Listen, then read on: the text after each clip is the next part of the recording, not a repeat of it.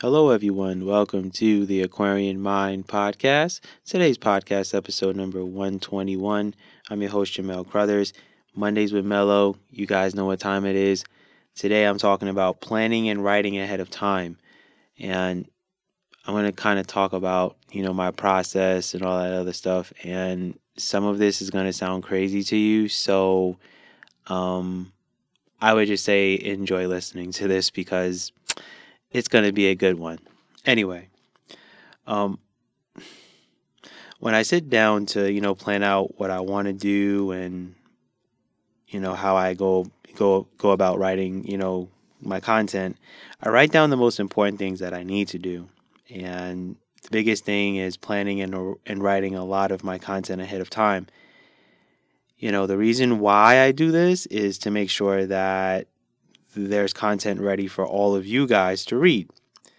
And with so many projects that I'm working on, whether it's blogs, writing books, YouTube page, clothing line, podcast, and any other thing that may come up along the way, um, I have to make sure that pretty much everything is on point. And for the past few years, I have been writing my books ahead of time. And in a nutshell, I try to stay a year ahead of time with my books. So, by the time you come across my books and read them, if you choose to, chances are I wrote the book, I would say, six to twelve months early, earlier. I know, imagine that, right? People always question why I plan and write things ahead of time. Now, let's just say I've studied the best businessmen and C E Os in today's world, and they're always ahead of the game. They're always on top of what they plan on doing ahead of time, and I'm going to break this down to you from a business perspective. Now, let's look at clothing clothing brands, whether they're big or small. You look at C E Os, and they're looking ahead of time and being innovative. And one C E O that I study a lot is Randall Pitch, and he's the C E O of LiveFit and Top Threads, and how he continues to be innovative in what he does. And he's always on top of things, and he handles and manages a lot at one time. And with his company, it's, you know, a lot of, you know, like, more of like trendy short sleeves, tank tops, hoodies, things like that. Um, he's moved on to shorts and a lot of different things. Um, his clothing line is really amazing. And, you know, to look at like his beginning journey all the way to where he is now, it's just amazing. Um, like his continued growth as a C E O and continuing to allow his designers to be creative and innovative. And, you know, he takes a lot of things into account. Um, the fit of things, the stitching, um, the labeling, the shipping, everything. He's looking at the whole landscape of everything. Now, he has a great team of people who really help him to keep his whole situation going. And for him to start with like three people, then he went to five people. Now I think he's at about like twelve people that are like legit full time. And then he has a lot of models and other people that come in and do his, his photo shoots and things like that.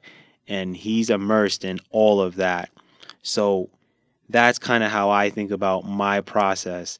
It's understanding and knowing that I am in charge of everything. I am a self-published author, so I do everything. So if you are listening to this podcast, let's say for the first time, I will repeat myself and say, I do everything in regards to writing my books and my podcasts and my blogs. Now, in regards to my, my books, I brainstorm it, chapters, characters, laying, laying out everything, outlines, backstory. Then I'm writing the book. Then after I write the book, then I'm editing the whole book. When I finish editing and editing the book and proofreading, then I format my book. Then after I format my book and put it in an E P U B format for, you know, the Barnes and Nobles, Kobo, Scribes, all that stuff, the, you know, for that.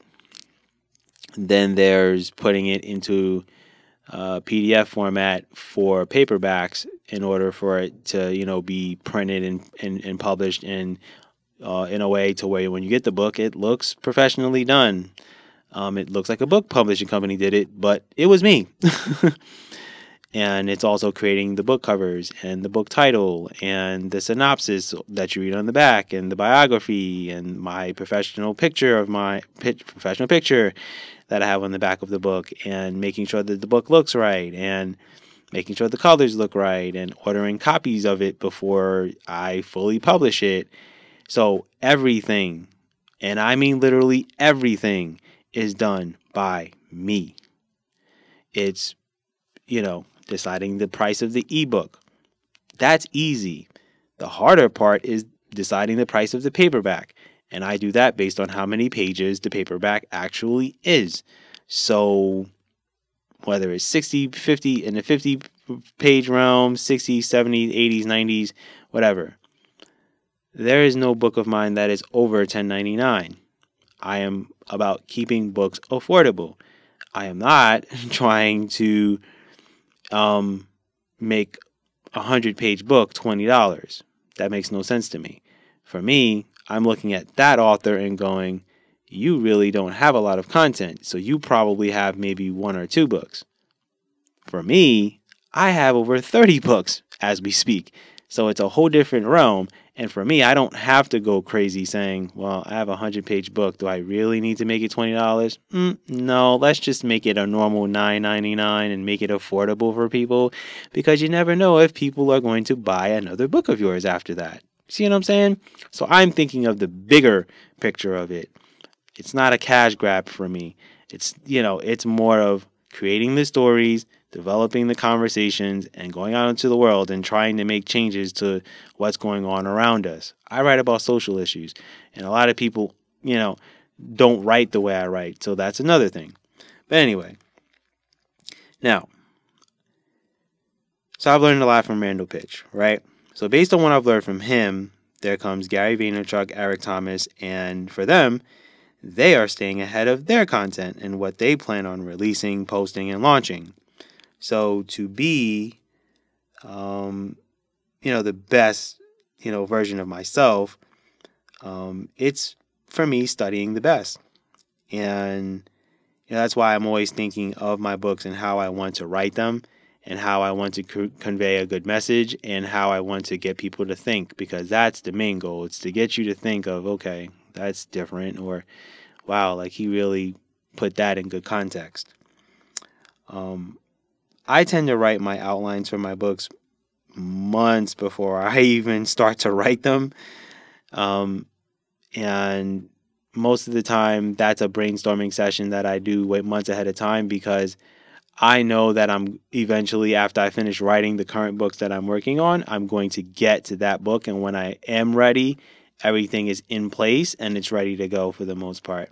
So I have a chapter layout, and a lot of times, when I have a chapter layout, I don't really have to go through writing an outline. I can just let it flow.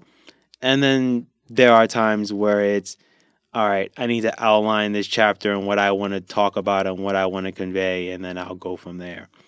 And and then are, there are times where I am writing um, a book and I finish it and I'm excited and I'm like, yes, I got that book done.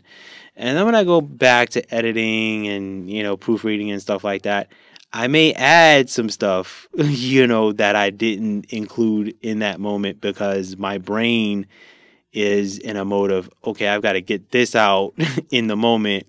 And sometimes I may repeat myself. So I'm like, all right, that those sentences are too similar. All right, let's get rid of that. So that doesn't happen too often, but here and there I may word it things differently, or I may change the way I say say certain things to bring the character out more. So these are all the things that I do, and this is why I do a lot of things ahead of time. Um, and for me, I've done it for so long that, you know, it becomes natural to me. It becomes second nature. Um, but what I will say is, if you choose to go this route, Um, in regards to self-publishing and all that stuff, just be prepared to be disciplined, because that's honestly what it takes to be able to write things ahead of time. Um, none of it is easy. Um, and, you know, if you plan on, you know, having longevity and you want to be an author that, you know, becomes well known for their content, not necessarily a bestseller, not necessarily famous, but more of a well-known author that people know about, um, just know that it's all a process and you've got to embrace it and you've got to be ready to really work. So that's how I go about staying ahead of the game and writing books ahead of time. And um, for me, it's enjoying the journey and knowing that even, you know, after I finish writing a lot of books ahead of time, there's still other things that I have to do. And a lot of it is, you know, recording these podcasts ahead of time also for you guys and working on blogs for months down the road. And, you know, for me, it's just, it's staying ahead of the game. That's, that's all it is for me. So with that said, that's my podcast for today. Thank you guys for listening as always. Be good, everyone, and go accomplish your goals.